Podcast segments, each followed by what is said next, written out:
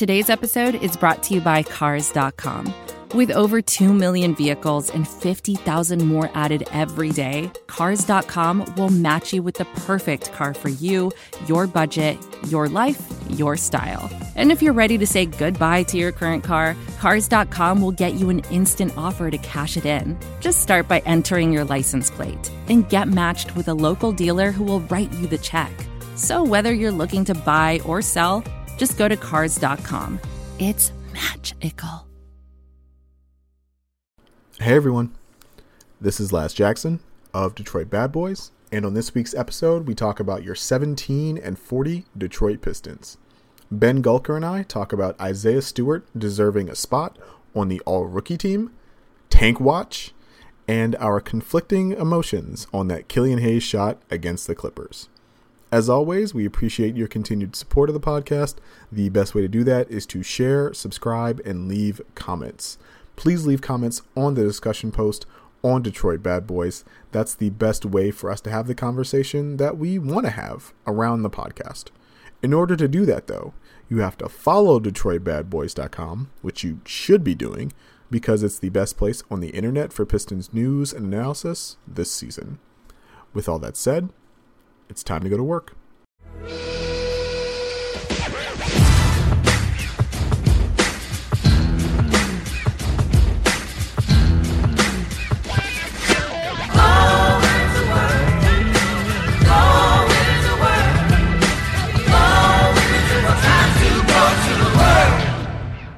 Hello, everyone. Welcome to this week's episode of the Detroit Bad Boys podcast.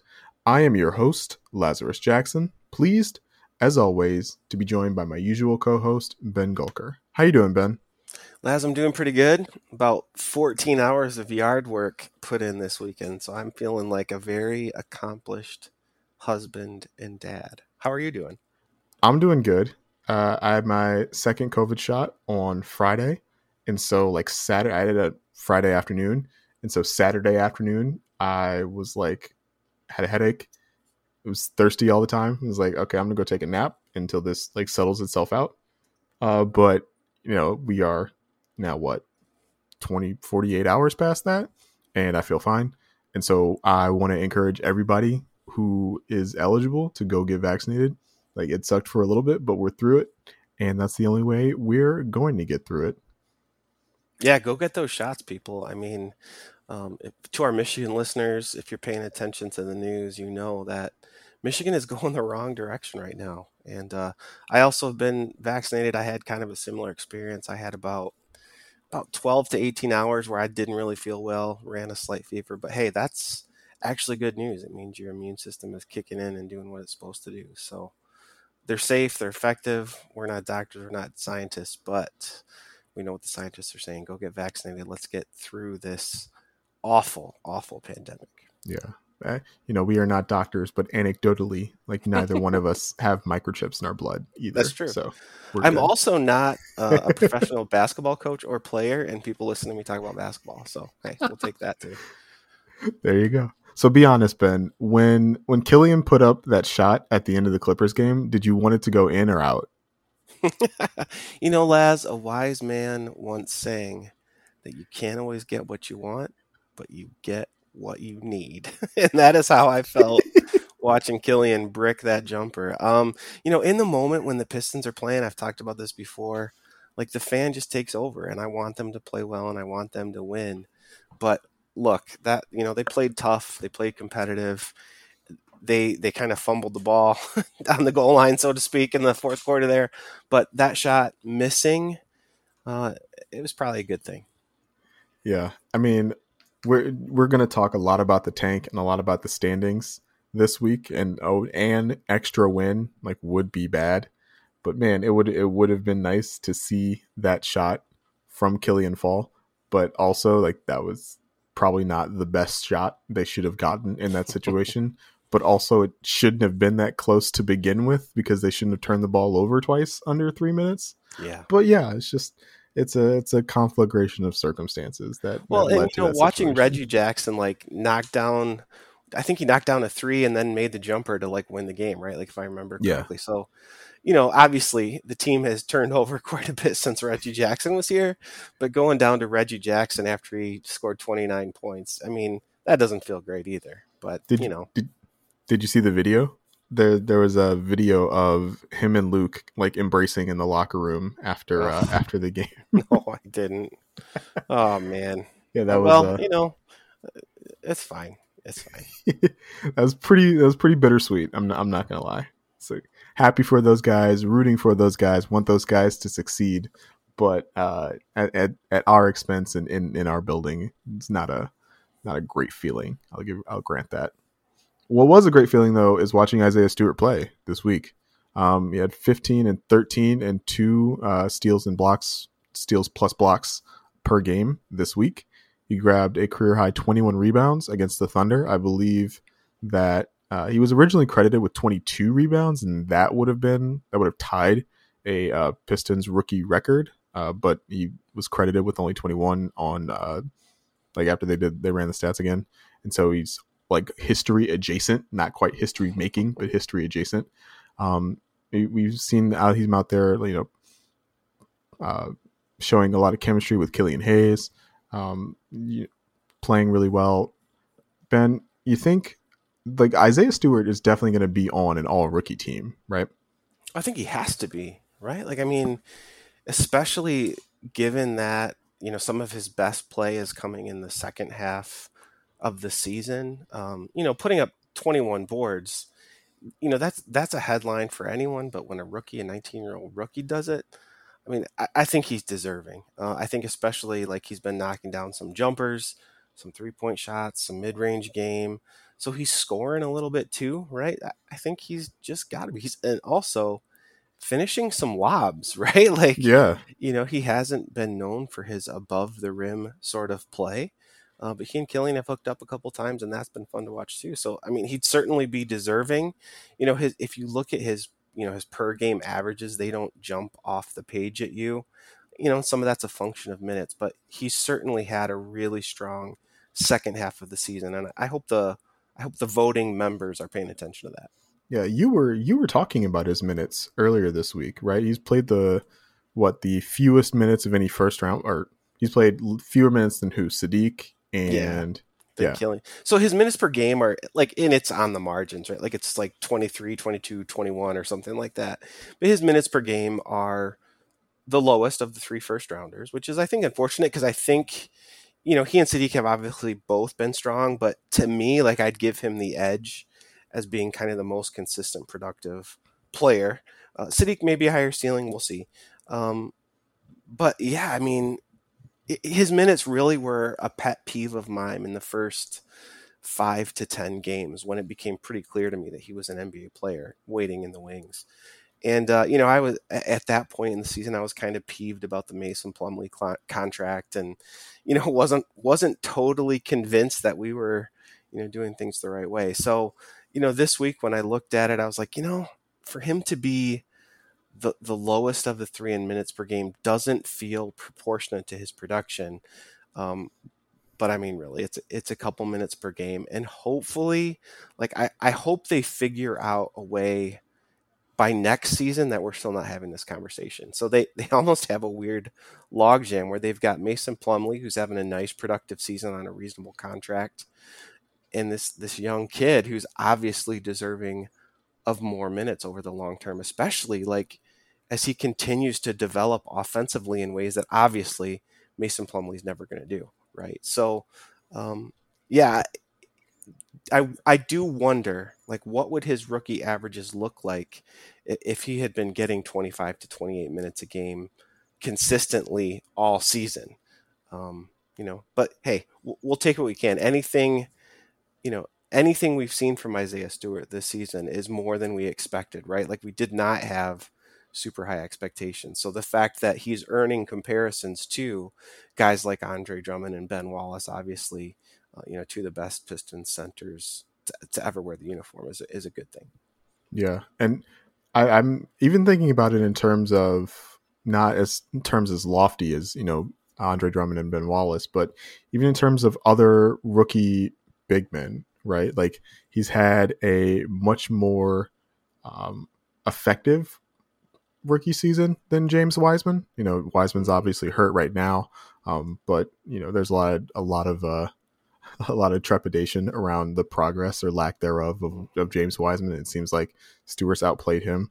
Um, our good friend Xavier Tillman down in Memphis has had a pretty good season for for the Grizzlies, but I still think, you know, between the youth and uh, the the bigger flashes of perimeter scoring that we've seen from Isaiah Stewart, that, you know, he's he kind of outplayed uh, Xavier. We've seen guys like Moses Brown come up from the G League and be uh, extremely productive in terms of like points and rebounds, uh, but not necessarily, again, for like an, for an O K C Thunder team that's struggling to win games just like the Pistons have. Um, and so it's not necessarily, you know, having an impact on winning. But with all that said, right, like I think there's definitely going to be a great case for Stewart to be on an all rookie team. Um, and when you combine that with Sadiq's case, it's going to be really weird. The Pistons are going to have two all rookie guys and neither one of them are going to be the picks they took in the lottery. Yeah. Kind of an unfortunate situation there for Killian. Yeah. Yeah. Could have been three. Could have been three.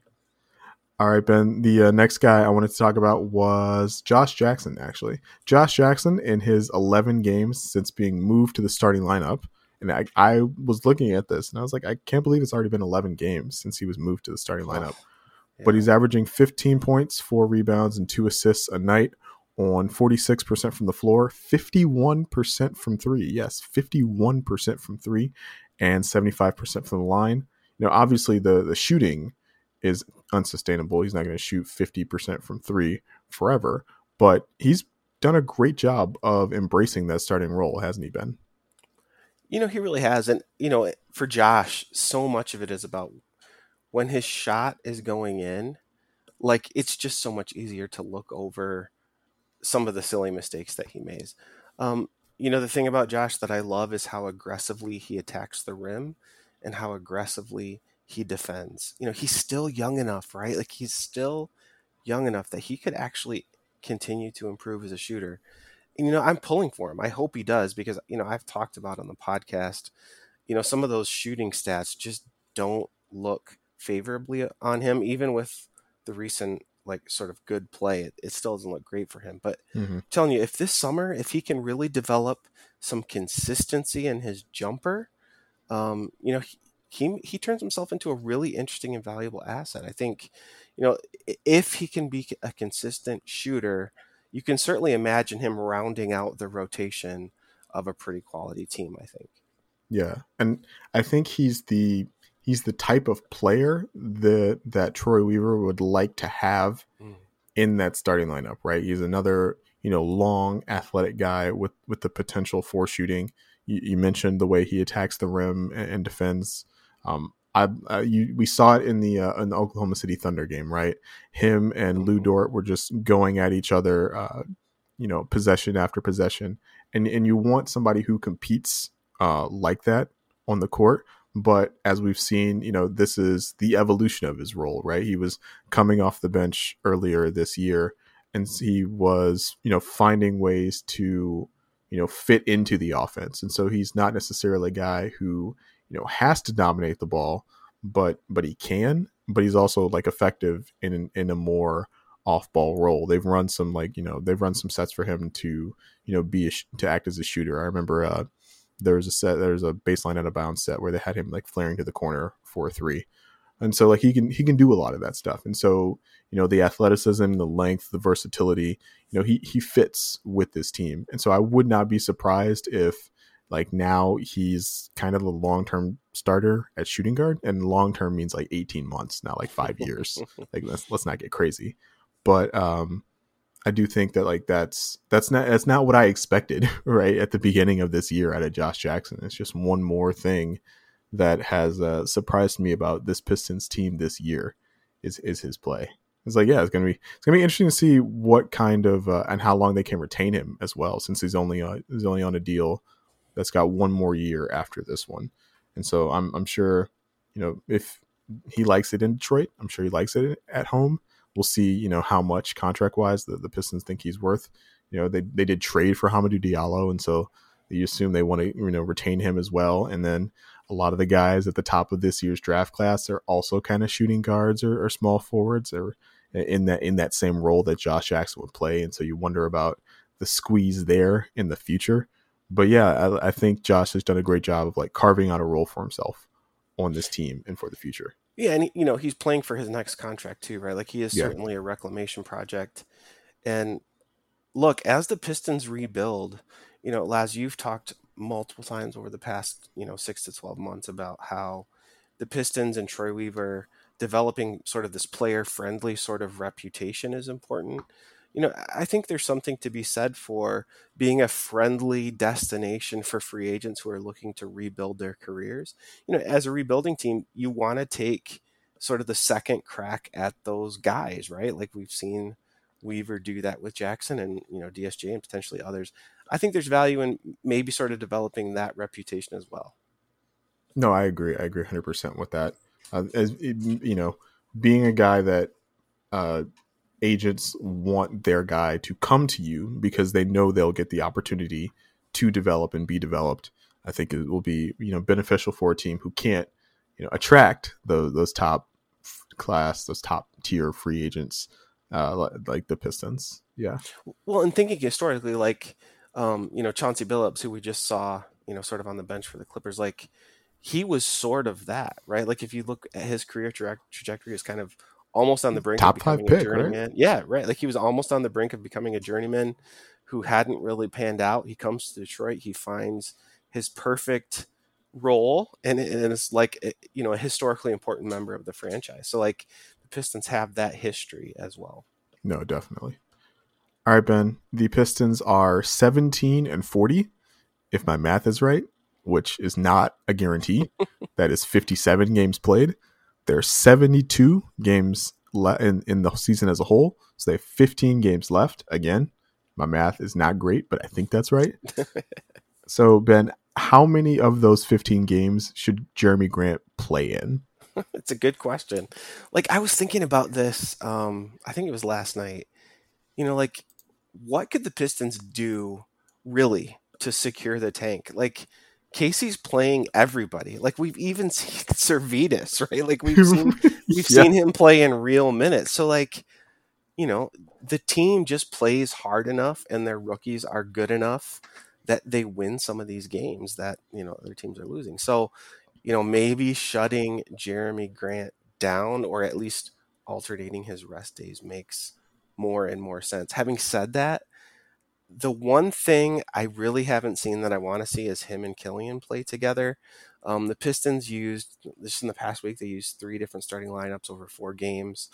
I'd really like to see, like, you know, him and some of the young guys, like Killian and, and Grant and Sadiq and Stewart, and I don't know who the other guy is, Diallo or Jackson or somebody, like throw some fifth guy out there together. But like, that's the one thing I want to see. And if that happens out of like in seven of the next fifteen and Jeremy rest all the rest of them and maybe Killian rest the rest of them too, like that's what I would really like to see, because uh, to me, like obviously Jeremy Grant is part of the next couple of years. Killian Hayes is proving himself, in my opinion, over the last several games to be part of the future as well.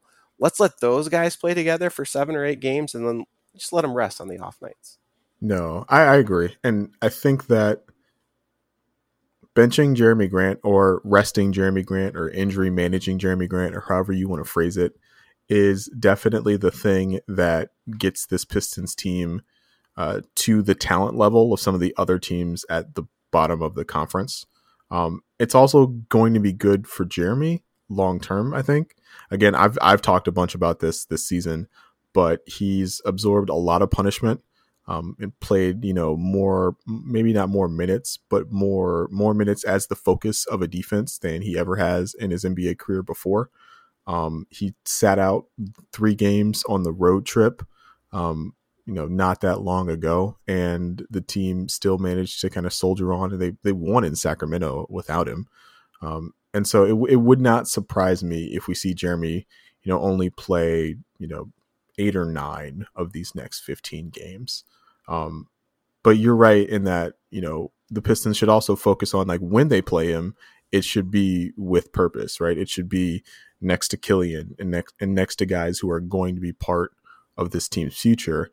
and not necessarily just like playing him thirty-five minutes a night just to play him thirty-five minutes a night. This is this is evaluation time, right? Like you're you're trying to figure out the the the basis of what you're going to build on for next season. And and so you you have to do that like purposefully, right? You can't just you can't just play out the string uh, with with these games.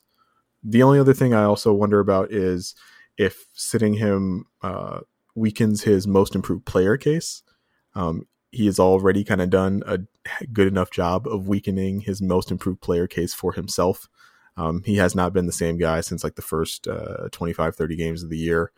Um, he's averaging nineteen points and a mere like three rebounds and three assists in his last fifteen games. Um, I don't know if that's something that's like the team focus. Like it'd be nice for the team to get, you know, recognition on a league-wide basis for like the the work they've done with Jeremy Grant. But uh, yeah, I don't know if that, I don't know if like uh, the, the tank is more important than whether or not Jeremy Grant wins most improved player. Right. Yeah. And I think if you look at like the Vegas odds, for example, um, Arturo Galetti pointed this out to me last night. Um, Julius Randle looks like a lock, at least in Vegas for M I P. Um, so, you know, Jeremy has, I think, played his way out of contention. I think you're probably right. But like, especially like if the Knicks push the playoffs and continue to make noise like, you know, uh, they were in national broadcasts last night, for example, if you were watching. Um, and, and today, and today. They won yeah, on national T V today. Yep. Like, I think Julius probably wins that. So, yeah, I, I think let Jeremy, you know, he, he's proven that he can score, right? He's proven that he can do a whole lot by himself. And I think the pro- the progressive fatigue is real. Um You know, I was thinking about this last night, too. So I started looking at his splits um, in the debacle of a game that we were playing yeah, against the Wizards. Any, anything to not watch that game. um, yeah, getting dunked on by Russell Westbrook with flying one-handed alley-oops. Um, but, like, if you look at his um, quarter-by-quarter splits, it's really interesting because some of this is a function, I think, of minute distribution.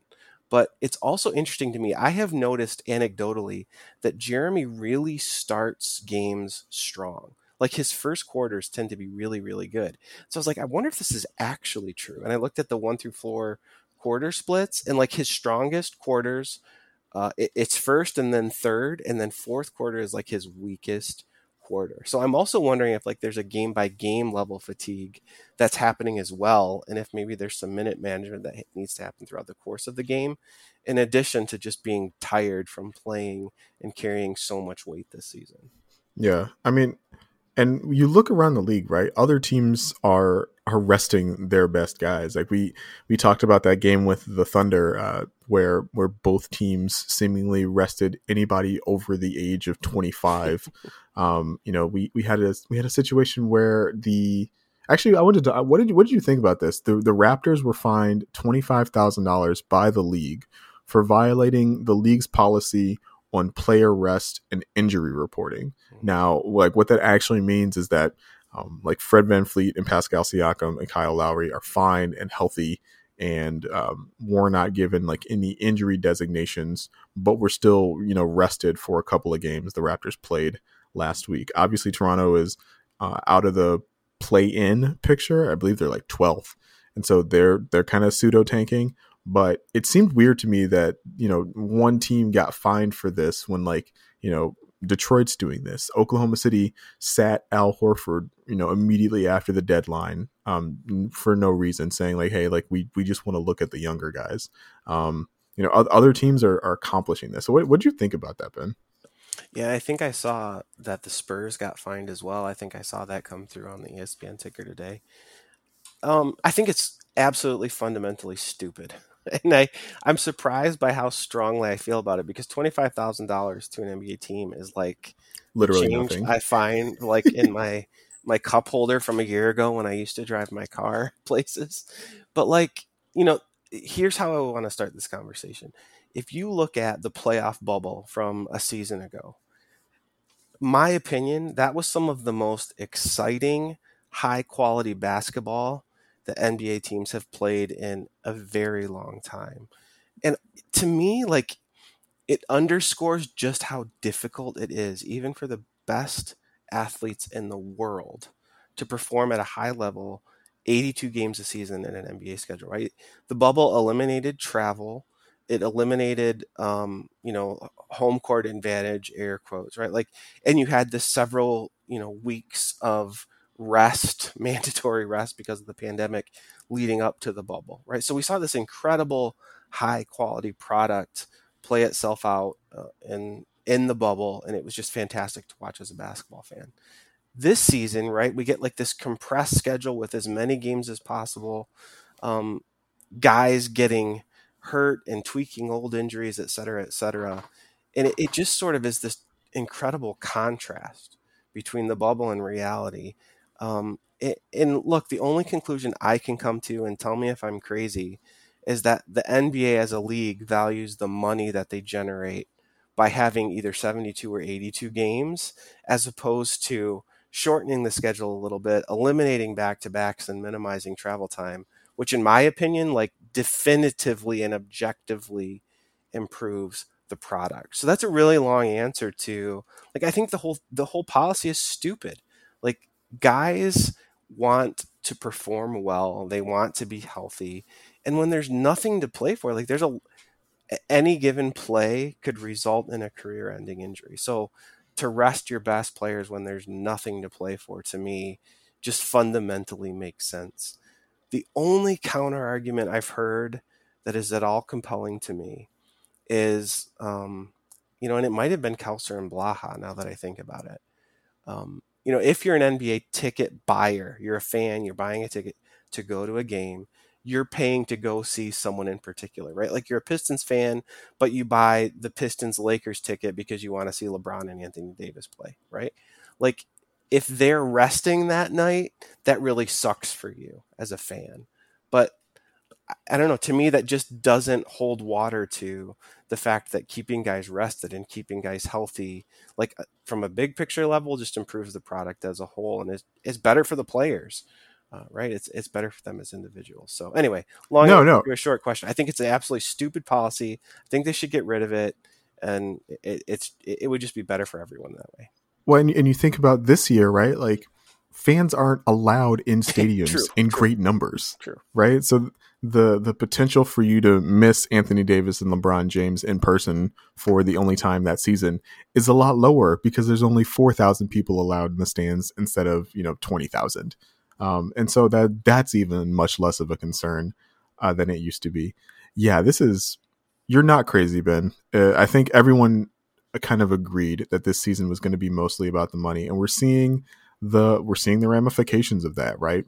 The the Raptors in particular, right? Like moving their entire operation yeah. from Toronto to Tampa, you know, playing all their home games in Tampa, not being able to see, or you know, having to decide logistically like what you're going to do with your family for an entire year, things like that. Like I like it.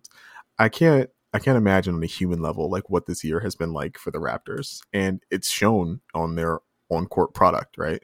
Um, and the other thing that kills me is that the, the league, the, the league has, you know, changed the way the draft is run. They've, they've tweaked lottery odds to, Dis- disincentivize tanking. They expanded the play-in. They created the play-in tournament as a way for uh, giving you know more teams something to play for towards the end of the season. Um, but like the the league, the the rules still favor you know if you are not going to make the play-in tournament and don't want to make, and your organization decides they don't want to make the play-in tournament, the the league rules favor you know losing as much as possible.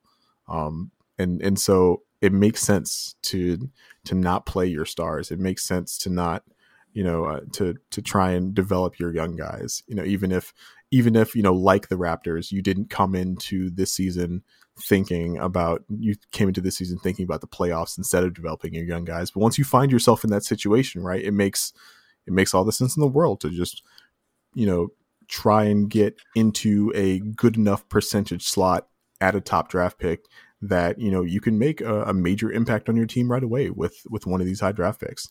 And so, yeah, it's just, it's, it's really foolish to me for the league to be like making a stand on this, especially after the, you know, we, we saw the spate of buyouts, right? We experienced the whole Blake Griffin experience. You know, we saw Andre Drummond's buyout. We We saw LaMarcus Aldridge's buyout. Uh, you know, obviously, you know, that situation didn't work, and we wish LaMarcus the best in his retirement. But um, you know, the there are there are incentives that are brought up by the way the league is structured, and there are unintended consequences of those incentives. And so if you want something to change, you, you have to change the incentives, right? But in the meantime, you can't punish teams for responding to the incentives that you laid out, right? It doesn't it, it doesn't make any sense to me. It, it doesn't. And, you know, I, I think, yes, the draft lottery is a super interesting question, and I would love to see it. I, honestly, I think the best solution is some sort of like schedule, right? Where it's not based on performance, but it's some sort of a schedule. That is the only way to, I'm not saying it's the best. It's overall. The most equitable. Yes, correct. It it gets rid of the incentives.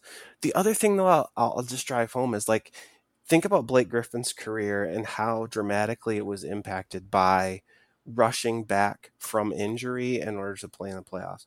You know, think about Kevin Durant rushing back to try to contribute to an N B A finals, and as a result, missing an entire season. Like, the risk of injury is just so real and totally unpredictable and totally random that if you know that there's absolutely no benefit to your franchise winning any given game, if there's no other reason than mitigating the risk of injury, like you just, you have to let players and individual teams make those decisions, right? Like, they're the ones who are impacted by it, not the league.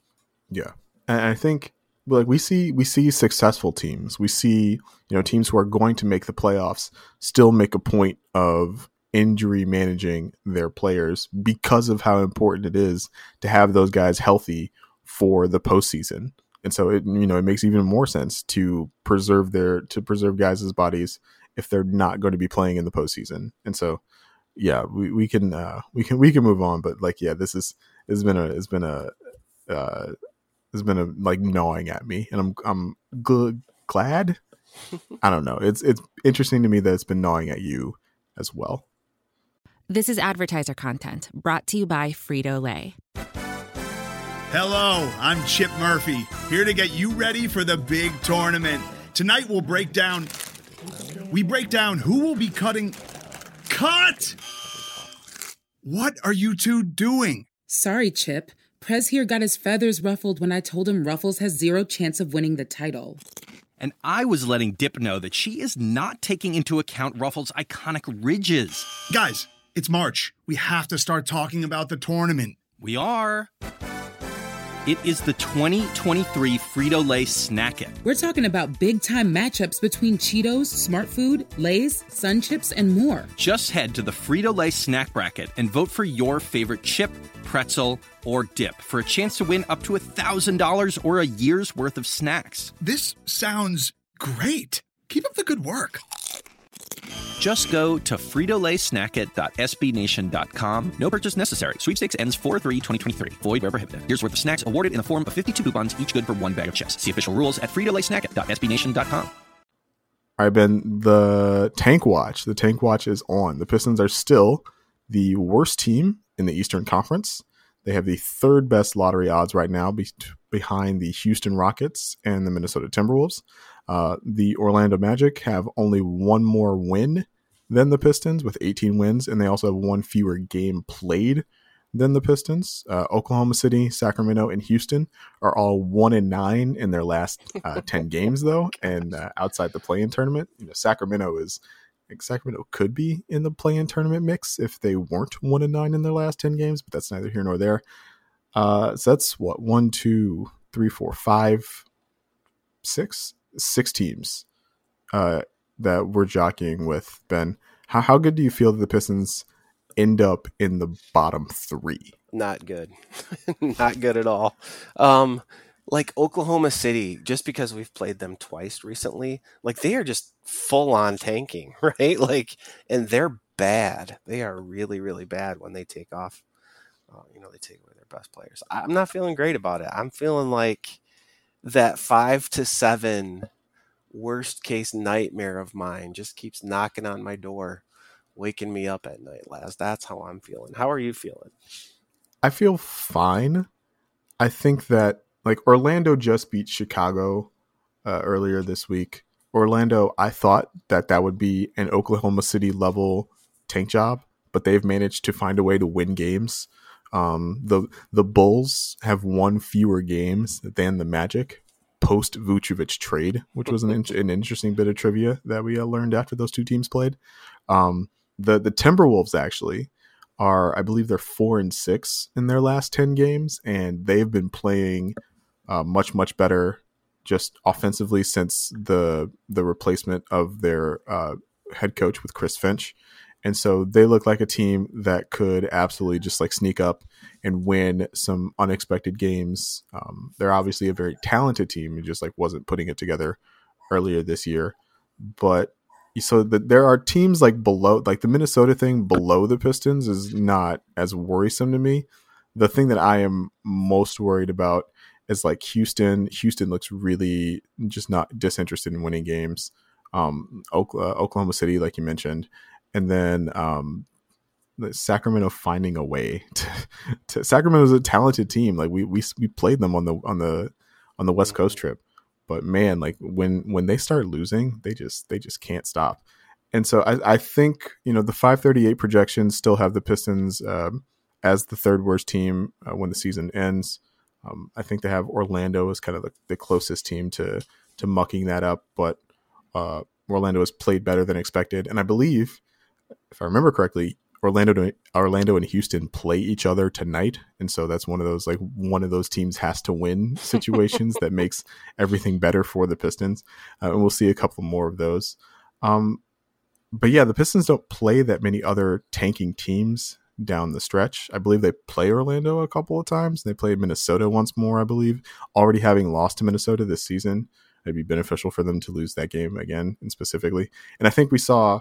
We saw with the Oklahoma City Thunder game that, you know, the front office is aware of this stuff, right? They're going to rest the the more experienced veterans for these games against these other teams who are also trying to tank. And so that also makes me feel better about uh, the way the tank is going to run out. I don't think we're going to win every single one of those games, right? I don't think all those games play the way the Oklahoma City Thunder game played out. And, you know, if you... If we go back to the first half of that game, they they could have lost that game, right? Like Darius Bazley came out, you know, hot. You know, Lou Dort played really well in that game. They they could have lost that game. Yeah. They just they just didn't. So, it, it yeah, it is what it is with the with the tank. But I I feel fine that they'll end up bottom three. But it seems really unlikely that they'll end up lower than that, which is probably the the worst part of it. All right, Laz, I'm counting on you. That's all I'm gonna say. All right, Ben, the it's segment time, the Pistons awful thing that is annoying me this week. Uh, with the return of Jahlil Okafor, we get this week's annoying thing for me, and that's when he palms the ball. Because as soon as he palms the ball, the possession is over. He's going to post up, he's going to spin over his left shoulder, and he's going to get a shot up, and it's probably not going to go in, and that's that. You know, we, we talked about how much we love Isaiah Stewart and his play. Earlier this year, you know, we talked about how perhaps, you know, we should cut some of Mason Plumlee's minutes to further develop Isaiah Stewart. My fear is that less Mason Plumlee will also mean more Jahlil Okafor, and I will have to watch Jahlil Okafor palm the ball, and that won't be fun. So yeah, that's the thing that was annoying me this week. I am suddenly hoping for Jahlil Okafor to channel his inner Michael Jordan and do like the fake the one-hand pass. No, the fake one-hand palm, and where he, I forget who the defender is, but he like fakes the one-handed pass, and the defender like turns around. YouTube it, youngins, you'll find it. uh, all right, Ben, what was the uh, what was the annoying thing that's annoying you this week? Well, it's not so much an annoying thing as it is just general observation. I. really, really don't like games where Killian is resting compared to games where Killian is playing. Like, I have been, disregard the numbers because his numbers are still not great, especially if you look at shooting. But I just have really enjoyed watching him play, and he has really rejuvenated what was really sort of a waning interest in the, the closeout of this season. Um, I'm so struck and taken by his maturity. Uh, his court vision. He's had some fantastic highlight level passes. uh, in transition and even in the half court as well. And so when he doesn't play, like having to watch Corey Joseph dribble the air out of the ball is just demoralizing. So that that's the thing that's that's bugging me this week and, and probably the rest of the season, if we're being honest. Yeah, it it seems unlikely that he'll play like back-to-backs the rest of the season, which makes sense, right? You, you had a severe injury. You don't want to exacerbate it. You do want to make sure that he's healthy, like we talked about earlier in this podcast. But you're you're absolutely right, Ben. The the Washington game where he didn't play, it felt, uh, you know, it it felt like, you know, unobservable. Like nothing happened in that Washington game that mattered because he didn't play in it. And so, yeah, I'm, I'm one hundred percent with you on that one. So next up, you tweeted earlier this week that we are now at the point where my N B A diet become, or we are now at the point in my N B A diet where the Pistons become the side dish rather than the entree. Let the palate cleansing begin. So Ben, who are your entree teams? Who are your teams you've been watching as you uh, relegate the Pistons to the side dish? And thanks for cleaning up my uh, typo slash grammatical mistake that was in the original tweet. I do appreciate it. Okay, so here's what I am hoping for. Um, every year about this time, maybe a little bit earlier, this is kind of a weird year, um, with the Pistons being so bad for the majority of the last decade, and you know, the last handful of years being really focused on being a dad with really young kids, you know, I have to budget my sports time, and I budget it for the Pistons for the first eighty percent-ish of the season, and I just dive into the playoffs. Like, for me, I just absolutely love the playoff push and, you know, the N B A playoffs where you've got, like, several games a night of the best players in the world playing. Like, this is what being an N B A fan is all about to me. This year, I can't say that I've focused in yet on the main dish, but what I really don't want to happen is for Brooklyn and L A to end up in the finals, because I just don't like either of those teams. Sorry, Andre Drummond, not enough for me to get over the Lakers. So I'm hoping for somebody to play spoiler to one of those two favorites. So, um, you know, Milwaukee, ironically, finding itself as an, in a position to potentially play spoiler would be super interesting to me. Or maybe like, um, you know, a crazy first round upset or something like that. Like, so that's what I'm pulling for. Um, you know, maybe in a couple of weeks I'll have that narrowed down, but but ultimately right now that's that's kind of where I'm at. It's interesting. So so would would like Phoenix or Utah being in the conference finals be an upset to you, despite the fact that I believe that those are the first and second seeds in the West? Does that feel upsetty enough because those are, you know, non-traditional, non-large markets? I think that'd be amazing. Like Utah, like, so I'm just old enough to remember, obviously, Utah running into the buzzsaw that was Michael Jordan's second three-peat. Um, you know, they're a franchise in a town that I think has done a whole lot of winning, but not really won a lot, you know, in a way that matters. Mm-hmm. Phoenix, small market, kind of the same sort of scenario. Both have super interesting, young, dynamic players. So I think that would also be a whole lot of fun. But yeah, I mean, I, I think this is definitely a season where the best record doesn't make you the favorite. I think that's a good observation. And if if one of those teams could upset the the quote unquote favorites, I th- I think that would be so much fun. I would love that. Yeah, I would. I feel so bad for the fans of the Utah Jazz who have done nothing but decimate everybody in their way the entire season, and no one believes that they're like any threat in the postseason. Yeah. The numbers say, like, you know, they're the numbers say they're the best or second best N B A team, like by a long way, but uh, no one no one believes in them because we've seen them lose in the la- in the first round the last two last three years. Yeah, there's that. No, the last two years because they, they had the Donovan Mitchell series against the Thunder. That was interesting. But yeah, I, I I agree with you that this is like this would be a great year for a, you know, non-coastal team to find itself in a with a lot of playoff success. You know, my big hope was Denver. You know, Denver was playing like a championship team, you know, after the Aaron Gordon trade, but, you know, with the injury to Jamal Murray, I fear yeah, that, tough. you know, that, that won't be the case. Um, we saw, I, th- I think, I think Nikola Jokic is playing at an M V P level. Um, my fear is that, you know, people just don't want to vote for him for M V P for some reason, and so he won't win it. but you know, the the numbers and the impact statistics back up the fact that he's been an M V P, an M V P caliber talent this year. And so, like, yeah, I think I think that's part of our like burden as Detroit sports fans is like, you never catch us cheering for the L A teams or for the New York teams. And so I'm right there with you, Ben. Like we, we can't let that happen. Or the Celtics, which ironically, oh, yeah, or the they Celtics. could, they could play spoiler and I would feel super conflicted about that. All right, Ben, the Pistons play the Cavaliers on Monday. They play at Dallas on Wednesday, at the Spurs, at San, at San Antonio on Thursday on a back-to-back, then at Indianapolis on Saturday. That looks like a that's, a, that's a pretty good week for the tank, isn't it? You know, it should be, but this team has a way of winning games they shouldn't. So it does, though. I mean, it feels right, especially that Cleveland game. Like, if they could lose that one, I would feel good. Yeah, I, I agree. And, you know, I, I hope Killian plays in that game. Um, the That was the first time his size on an N B A court really stood out to me when when he was playing next to the, the you know, the shared six two backcourt of uh, Garland and Sexton. It's like, oh, yeah, he's way bigger than those yeah. dudes. Like, there's a great chance he has, like, an impact in that way.